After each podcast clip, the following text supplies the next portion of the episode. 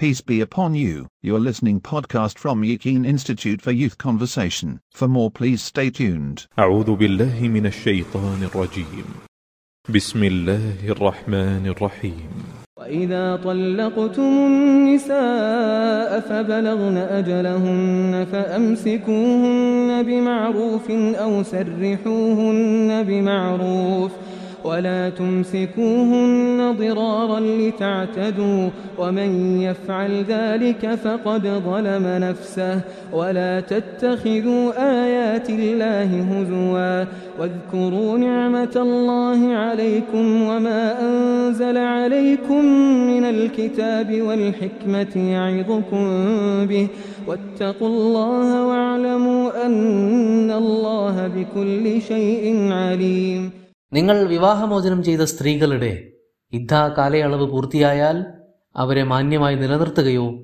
മാന്യമായി പിരിച്ചയക്കുകയോ ചെയ്യാം. ദ്രോഹിക്കാനായി അവരെ പിടിച്ചു നിർത്തരുത്. അങ്ങനെ ചെയ്യുന്നത് ആത്മദ്രോഹമാണ്. ദൈവിക നിയമങ്ങളെ നിങ്ങൾ അപഹസിക്കാതിരിക്കുക. അവൻ നിങ്ങൾക്കരുളിയ അനുഗ്രഹങ്ങളെയും സതുപദേശമായി അവതരിപ്പിച്ച വേദത്തെയും ജ്ഞാനത്തെയും നിങ്ങൾ ഓർത്തിരിക്കുക. അള്ളാഹു സർവജ്ഞാനിയാണെന്ന ബോധ്യത്തോടെ അവനെ സൂക്ഷിക്കുകയും ചെയ്യുക وإذا طلقتم النساء فبلغن أجلهن فلا تعضلوهن فلا تعضلوهن أن ينكحن أزواجهن إذا تراضوا بينهم بالمعروف ذلك يوعظ به من كان منكم يؤمن بالله واليوم الآخر ذلكم أزكى لكم وأطهر والله يعلم وأنتم لا تعلمون നിങ്ങൾ വിവാഹമുക്തരാക്കിയ സ്ത്രീകൾ അവരുടെ യുദ്ധാകാലം പൂർത്തിയായ ശേഷം പരസ്പര തൃപ്തിയോടെ അവരുടെ വരന്മാരെ സ്വീകരിക്കുന്നതിന് നിങ്ങൾ തടസ്സം നിൽക്കരുത് അള്ളാഹുവിലും അന്ത്യദിനത്തിലും വിശ്വസിക്കുന്നവരെങ്കിൽ ഇതാണ് നിങ്ങളോട് ഉപദേശിക്കാനുള്ളത് അതാണ് പവിത്രം അതാണ് പരിശുദ്ധം നിശ്ചയം അള്ളാഹു അറിയുന്നു നിങ്ങളോ അറിയുന്നില്ല പ്രിയ ദീനി സുഹൃത്തുക്കളെ അസ്സലാമു അലൈക്കും വറഹമത്തല്ലാഹി വബർക്കാത്തു സൂറത്തുൽ ബക്രയിൽ നൂറ്റി മുപ്പത്തി ഒന്ന് നൂറ്റി മുപ്പത്തിരണ്ട് ആയത്തുകളാണ് ഇപ്പോൾ വായിച്ചു കേട്ടത്. കഴിഞ്ഞ ഭാഗത്ത് ആമുഖമായി കുറേയേറെ കാര്യങ്ങൾ പറഞ്ഞിരുന്നു. അവകളിൽ പലതും നേർക്കുനേരെ പരാമർശിക്കപ്പെടുകയാണ് ഇനി അങ്ങോട്ടുള്ള കുറച്ച് ആയത്തുകളിൽ. അതുകൊണ്ട് അവയുടെ ആവർത്തനം വരാത്ത രീതിയിൽ പ്രസക്തമായ ഭാഗങ്ങൾ പരിശോധിക്കാൻ ശ്രമിക്കാം ഇൻഷാല്ല വൈദാ തൊല്ലക്കത്തുമുൻ നിസാ ഫലകന് അജലഹുന്ന. നിങ്ങൾ ത്വലാക്ക് ചെയ്ത സ്ത്രീകൾ അവരുടെ കാത്തിരിപ്പ് സമയം അഥവാ ഇദ്ദ കാലം അവർ പൂർത്തിയാക്കിയാൽ ഔ അവരെ മാന്യമായി നിലനിർത്തുകയോ അതല്ലെങ്കിൽ മാന്യമായി തന്നെ പിരിച്ചയക്കുകയോ ചെയ്യണം. രണ്ട് ആയത്തുകൾക്ക് മുകളിലാണ് ഇതേ കാര്യം അള്ളാഹു പറഞ്ഞു വെച്ചത്. പക്ഷെ അവിടെയും ഇവിടെയും തമ്മിലുള്ള ഊന്നലിന്റെ വ്യത്യാസം അവിടെ അഥവാ നൂറ്റി ഇരുപത്തി ഒൻപതാമത്തെ ആയത്തിൽ ഇങ്ങനൊരു നിയമത്തെ പരിചയപ്പെടുത്തുവാണ്. ഇദ്ദ കഴിയുന്നതോടുകൂടി നിങ്ങൾക്ക് അവരെ തിരിച്ചെടുക്കാം അല്ലെങ്കിൽ മാന്യമായി പിരിച്ചുവിടാം എന്ന് ഒരു നിയമമായി അവിടെ പ്രഖ്യാപിച്ചു. ഇവിടെ ഇപ്പോൾ പറയുന്നത് അങ്ങനെ ഒരു നിയമത്തെ നിങ്ങൾ ഉപയോഗപ്പെടുത്തുമ്പോൾ പ്രയോഗവൽക്കരിക്കുമ്പോൾ ഉണ്ടായിരിക്കേണ്ട ആത്മചോദന എന്തായിരിക്കണമെന്നാണ്. സയ്യിദ് കുത്തുബ് ഇതിനെക്കുറിച്ച് പറയുന്നത് കേൾക്കാം. മാന്യതയും സൽപെരുമാറ്റവും വിശ്വാസിയുടെ ജീവിത വ്യവഹാരങ്ങളിലെ സുപ്രധാനമായ സവിശേഷതകളാകുന്നു. സാമൂഹികമായി നിങ്ങളെ കോർത്തിണക്കിയ ചരടുകൾ അറ്റുപോകട്ടെ അറ്റുപോകാതിരിക്കട്ടെ. ദ്രോഹബുദ്ധിയും ഉപദ്രവചിന്തയും അവയുടെ മൂലകങ്ങളായിക്കൂടാ.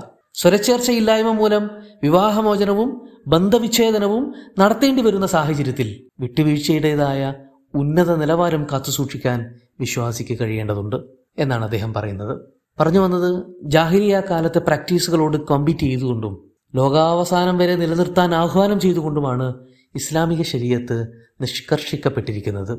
ഇസ്ലാമിക ശരീരത്തിന്റെ പരമപ്രധാനമായ ലക്ഷ്യങ്ങൾ നമുക്ക് പരിശോധിക്കാം. ദേശ വർഗ വർണ വൈജാത്യങ്ങളില്ലാതെ ലിംഗഭേദമില്ലാതെ പ്രായ വൈജാത്യങ്ങൾ പരിഗണിക്കാതെ എല്ലാവരും എല്ലാവരുടെയും അധികാരാവകാശങ്ങൾ വകവെച്ചു കൊടുക്കണം. ആരും ആരുടെയും അന്തസ്സും അഭിമാനവും വ്രണപ്പെടുത്തിക്കൂടാ. വ്യക്തി സ്വാതന്ത്ര്യത്തിലും തിരഞ്ഞെടുപ്പുകളിലും കൈകടത്തിക്കൂടാ. ആരെയും നിന്ദതയും നിസ്സാരതയും പേറി ജീവിക്കാൻ നിർബന്ധിക്കുകയും അരുത് ഇതൊക്കെയാണ് ശരീരത്തിന്റെ അടിസ്ഥാന മൂലകമായ തത്വങ്ങൾ. അഥവാ വ്യക്തിയുടെയും സമൂഹത്തിന്റെയും സുരക്ഷയും നന്മയുമാണ് ശരീരത്തിന്റെ കാതലായ പ്രമേയം. ആ ലക്ഷ്യത്തോടെയാണ് രണ്ടുപേർ തമ്മിൽ ഒന്നായി ജീവിക്കാൻ ആരംഭിക്കുന്നതും പ്രസ്തുത യാത്രാമധ്യേ രണ്ട് വഴിയിലേക്ക് പിരിഞ്ഞു വഴിമാറുന്നതും. ഈ ലക്ഷ്യം നടപ്പിലാകണമെങ്കിൽ മൗലികമായി അപരന്റെ ഡിഗ്നിറ്റിയെ മാനിക്കുകയും അവളെ അല്ലെങ്കിൽ അവനെ ആദരിക്കുകയും ചെയ്തു തുടങ്ങണം. പടച്ചവൻ തന്നെ പറയുന്നു വലക്കത് കറം നാബനി ആദം. നാം മനുഷ്യരാശിയെ ആദരിച്ചിരിക്കുന്നുവെന്ന് പിന്നെ എന്തുകൊണ്ട് നമുക്ക് പരസ്പരം അതായിക്കൂടാ? അടുക്കുമ്പോൾ ആത്മാവിനോളം അടുക്കുകയും അകലുമ്പോൾ പ്രപഞ്ചാതിർത്തിയോളം അകലുകയും ചെയ്യുന്നത് വിശ്വാസിക്ക് അനുഗുണമായ രീതിയല്ല. ഒന്നിച്ചൊരു ഉരിപ്പിൽ ഒന്നായി അലിഞ്ഞു ചേർന്ന വ്യക്തികൾ പിരിയുമ്പോൾ ആ അസുലഭ മുഹൂർത്തങ്ങളെക്കുറിച്ചെങ്കിലും ഓർക്കേണ്ടതല്ലേ എന്ന് അള്ളാഹു തന്നെ നമ്മോട് ചോദിക്കുന്നുണ്ട്. അതുകൊണ്ട് ഇംസാക്കാണെങ്കിലും തസ്രീഹാണെങ്കിലും ഏറ്റവും മാന്യമായ രൂപത്തിലായിരിക്കണം. പരാതിയും പരിഭവങ്ങളും ബാക്കി വെച്ചും പകയുടെയും വിദ്വേഷത്തിന്റെയും കനലുകൾ അവശേഷിപ്പിച്ചും പിരിയുക എന്ന് പറയുന്നത് എത്രമേൽ ഹൃദയഭേദകമായ കാര്യമാണ്. പിരിയലിന്റെ തീരുമാനമെടുക്കുമ്പോൾ കൊടുക്കുന്നതിൽ ഉദാരത കാണിച്ചും വാങ്ങിക്കുന്നതിൽ വിട്ടുവീഴ്ച ചെയ്തും പ്രാർത്ഥനാ മംഗളങ്ങൾ പരസ്പരം നേർന്നും വഴിപിരിഞ്ഞോളൂ എന്നാണ് ഇസ്ലാം നമ്മെ ഉപദേശിക്കുന്നത്. പിരിയാനുള്ള കാരണത്തേക്കാൾ ചേർന്ന് നിൽക്കാനുള്ള കാരണങ്ങൾ കണ്ടെത്തുന്നതിന് തന്നെയാണ് മുൻതൂക്കം നൽകേണ്ടത്. എന്ന് കരുതി അതൊരു ദ്രോഹമാർഗമാക്കാൻ തുനിഞ്ഞാലോ? വല തുംസിക്കൂഹുന്ന ലിറാറൻ താത്തതു അവരെ ദ്രോഹിക്കാനായി പിടിച്ചു വെക്കരുത്. തന്റെ കരവലയത്തിൽ സർവ അവകാശങ്ങളും നിഷേധിക്കപ്പെട്ട് അസ്വാതന്ത്ര്യത്തോടെ കഴിയാൻ ഇടവരുത്തരുത് അവരെ. പകപോക്കലിനായി ശ്രമിക്കുകയും അരുത് നോക്കൂ വിവാഹമോചനത്തിനായി പുരുഷനോ സ്ത്രീയോ ആരെങ്കിലും ആവട്ടെ ഒരാൾ മുൻകൈയെടുക്കുകയും രഞ്ജിപ്പിന്റെ സകല സാധ്യതകളും ആരായുകയും ചെയ്ത ശേഷവും പിരിയലല്ലാതെ മറ്റൊരു ഓപ്ഷനും ഇല്ലെന്ന് തിരിച്ചറിഞ്ഞ ശേഷം അതിന് സമ്മതിക്കാതെ വിദ്വേഷം കാണിക്കുന്നവർ അത് പുരുഷനാവട്ടെ സ്ത്രീ ആവട്ടെ ആരായാലും ചെയ്യുന്നത് വലിയ പാതകമാണ്.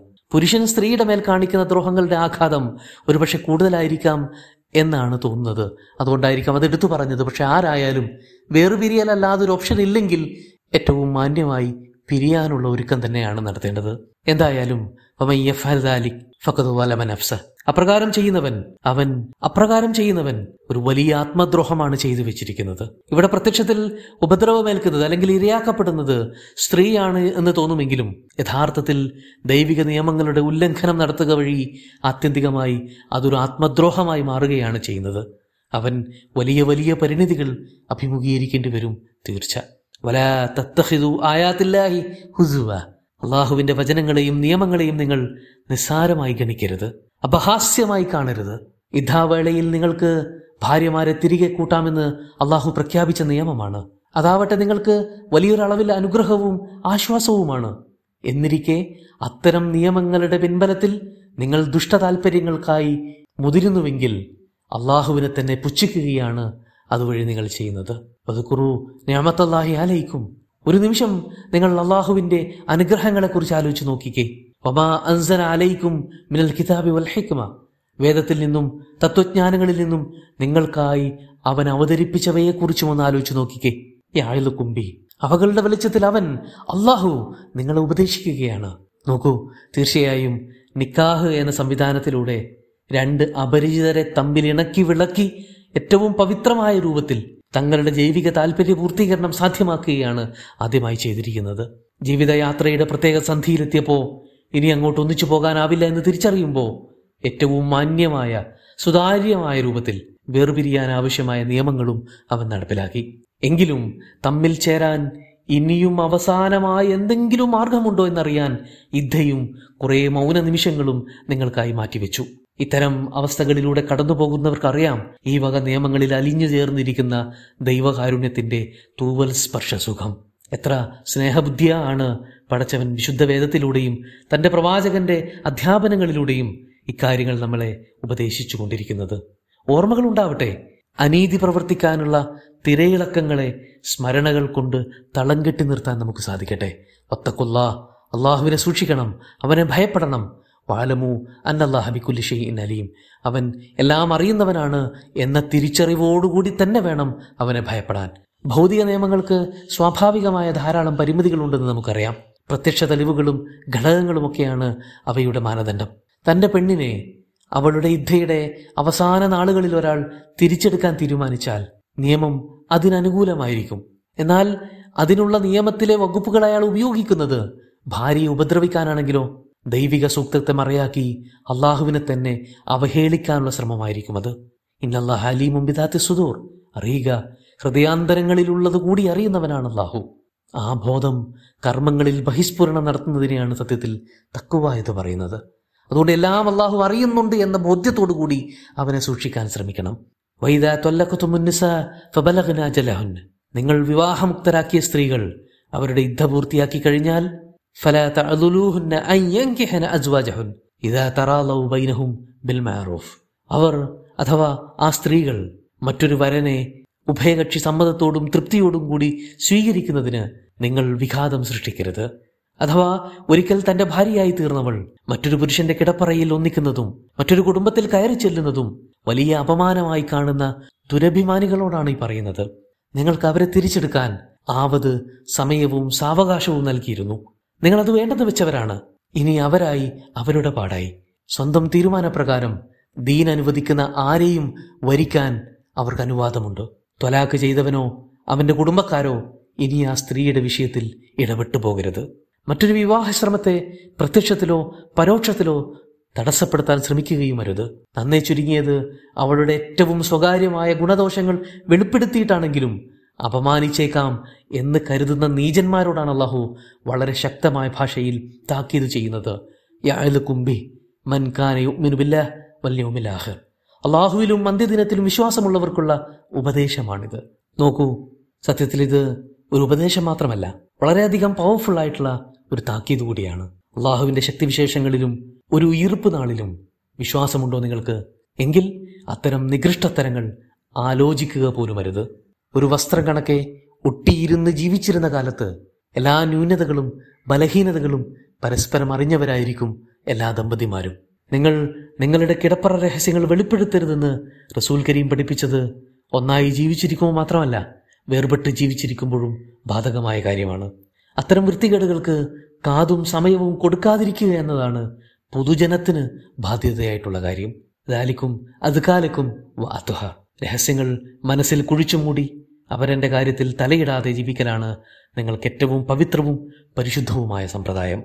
വല്ലാഹുയാലം വ അൻതും ലാ താലമൂൻ ഉള്ളും പുറവുമൊക്കെ അറിയുന്നവനാണ് അള്ളാഹു നാമോ യാതൊന്നും അറിയുന്നില്ല. അവന്റെ അറിവിന്റെ പാരാവാരത്തിന് മുന്നിൽ വിനീത വിധേയദാസന്മാരായിരിക്കാനാണ് നമുക്ക് സാധിക്കേണ്ടത്. അങ്ങനെയാകുമ്പോൾ എല്ലാ നിയമങ്ങളെയും ഉൾക്കൊള്ളാനും ജീവിതത്തിൽ പകർക്കാനും നമുക്ക് തടസ്സം ഏതും ഉണ്ടാവില്ല. അത്തരം ദാസന്മാരുടെ കൂട്ടത്തിൽപ്പെടാൻ അള്ളാഹു നമുക്കും തോഫീക്ക് നൽകട്ടെ എന്ന പ്രാർത്ഥനയോടെ ഈ എപ്പിസോഡ് ഇവിടെ അവസാനിപ്പിക്കുകയാണ്.